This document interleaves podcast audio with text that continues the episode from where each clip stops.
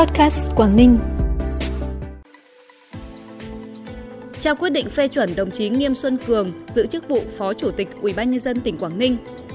Ủy ban nhân dân tỉnh họp thường kỳ tháng 2, khai mạc giải điền kinh Hội khỏe phù đồng tỉnh là những thông tin đáng chú ý sẽ có trong bản tin podcast hôm nay 29 tháng 2. Sau đây là nội dung chi tiết.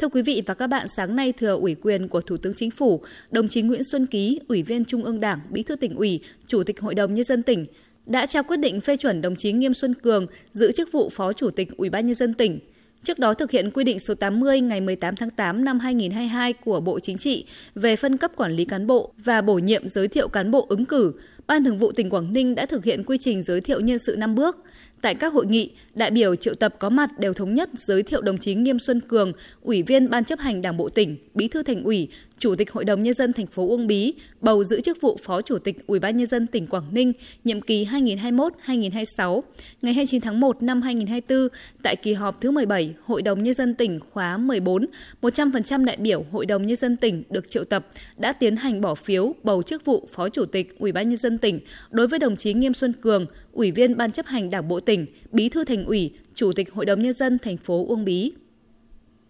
Kết luận phiên họp thường kỳ tháng 2 năm 2024 được Ủy ban nhân dân tỉnh tổ chức vào sáng nay, đồng chí Cao Tường Huy, Phó Bí thư tỉnh ủy, Chủ tịch Ủy ban nhân dân tỉnh yêu cầu các địa phương đơn vị cần bám sát kế hoạch chương trình chủ đề công tác năm 2024 để tích cực triển khai hiệu quả công việc, Cùng với đó tiếp tục đồng hành cùng ngành than, giả soát báo cáo trung ương xem xét giải quyết những khó khăn vướng mắc, tập trung tháo gỡ khó khăn cho các dự án trọng điểm, hoàn thiện đề án thu hút nhà đầu tư FDI lớn có thương hiệu vào tỉnh, tăng cường kiểm tra giám sát chặt chẽ hoạt động du lịch gắn với tổ chức lễ hội tín ngưỡng đầu năm. Chủ tịch Ủy ban nhân dân tỉnh cũng yêu cầu các sở ngành địa phương thực hiện các nhóm giải pháp thúc đẩy giải ngân vốn đầu tư công. Các địa phương khẩn trương đẩy nhanh tiến độ phân khai chi tiết kế hoạch vốn, đề cao vai trò trách nhiệm của người đứng đầu các đơn vị địa phương, vận hành hiệu quả các tổ công tác, nâng cao hiệu lực hiệu quả điều hành thu chi ngân sách và quản lý chặt chẽ đầu tư công, góp phần thúc đẩy tăng trưởng kinh tế,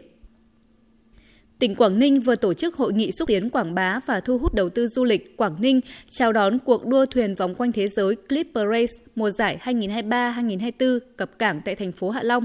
Tại hội nghị, lãnh đạo Ban xúc tiến và hỗ trợ đầu tư tỉnh Quảng Ninh, một số tập đoàn doanh nghiệp lớn trên địa bàn tỉnh cùng các đại biểu quốc tế đã chia sẻ, thảo luận những thông tin hữu ích, giới thiệu cơ hội đầu tư các dự án cụ thể về lĩnh vực du lịch, các sản phẩm du lịch của Quảng Ninh và cơ hội đầu tư tại các khu công nghiệp trên địa bàn tỉnh Quảng Ninh. Các đại biểu của tỉnh Quảng Ninh cũng đã có những cam kết mạnh mẽ đồng hành, tạo mọi điều kiện thuận lợi nhất trong quá trình các nhà đầu tư quốc tế nghiên cứu, triển khai các dự án đầu tư vào tỉnh Quảng Ninh trong thời gian tới. Thông tin tại cuộc họp nghe và cho ý kiến vào việc xây dựng trụ sở công an thành phố Hạ Long cho biết,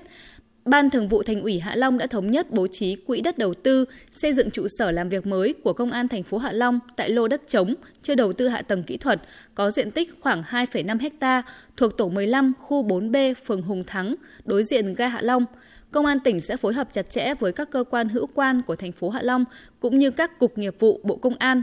để xây dựng kế hoạch và triển khai dự án, phấn đấu trong năm 2024 sẽ hoàn thiện xong các thủ tục, đầu năm 2025 sẽ khởi công hoàn thiện và đưa vào sử dụng công trình trong năm 2026.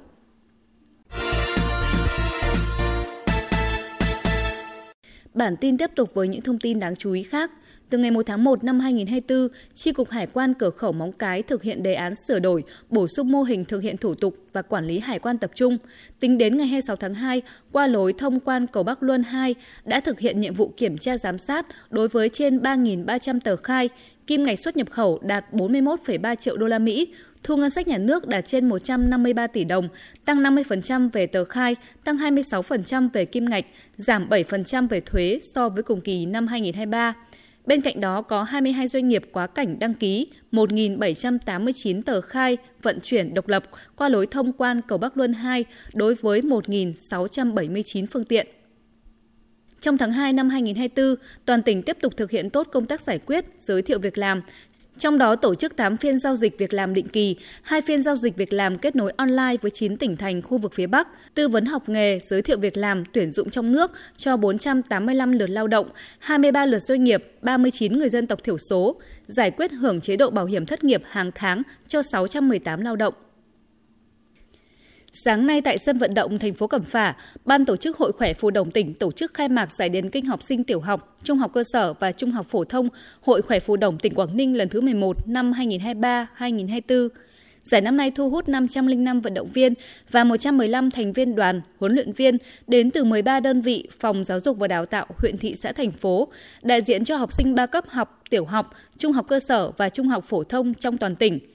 các vận động viên sẽ tham gia tranh 37 bộ huy chương của giải. Tại giải năm nay, ban tổ chức đã ứng dụng mạnh mẽ công nghệ thông tin, chuyển đổi số trong việc đăng ký dự thi, cập nhật kết quả. Các đơn vị có thể biết ngay kết quả của vận động viên, kết quả đồng đội, toàn đoàn ngay sau khi kết thúc các nội dung thi. Ngay sau lễ khai mạc, các vận động viên đã tham gia thi đấu nội dung chạy các cự ly và bật xa nam nữ. Giải sẽ kéo dài đến hết ngày 2 tháng 3 năm 2024. Phần cuối bản tin là thông tin thời tiết. Thưa quý vị và các bạn, đêm nay và ngày mai, tỉnh Quảng Ninh chịu ảnh hưởng của áp cao lục địa tăng cường. Thời tiết các khu vực trong tỉnh phổ biến, nhiều mây, đêm và sáng có lúc có mưa nhỏ, trời rét đậm rét hại, nhiệt độ cao nhất 16 độ, thấp nhất 12 độ. Thông tin vừa rồi đã khép lại bản tin podcast hôm nay. Cảm ơn quý vị và các bạn đã quan tâm lắng nghe. Xin kính chào và hẹn gặp lại trong các bản tin sau.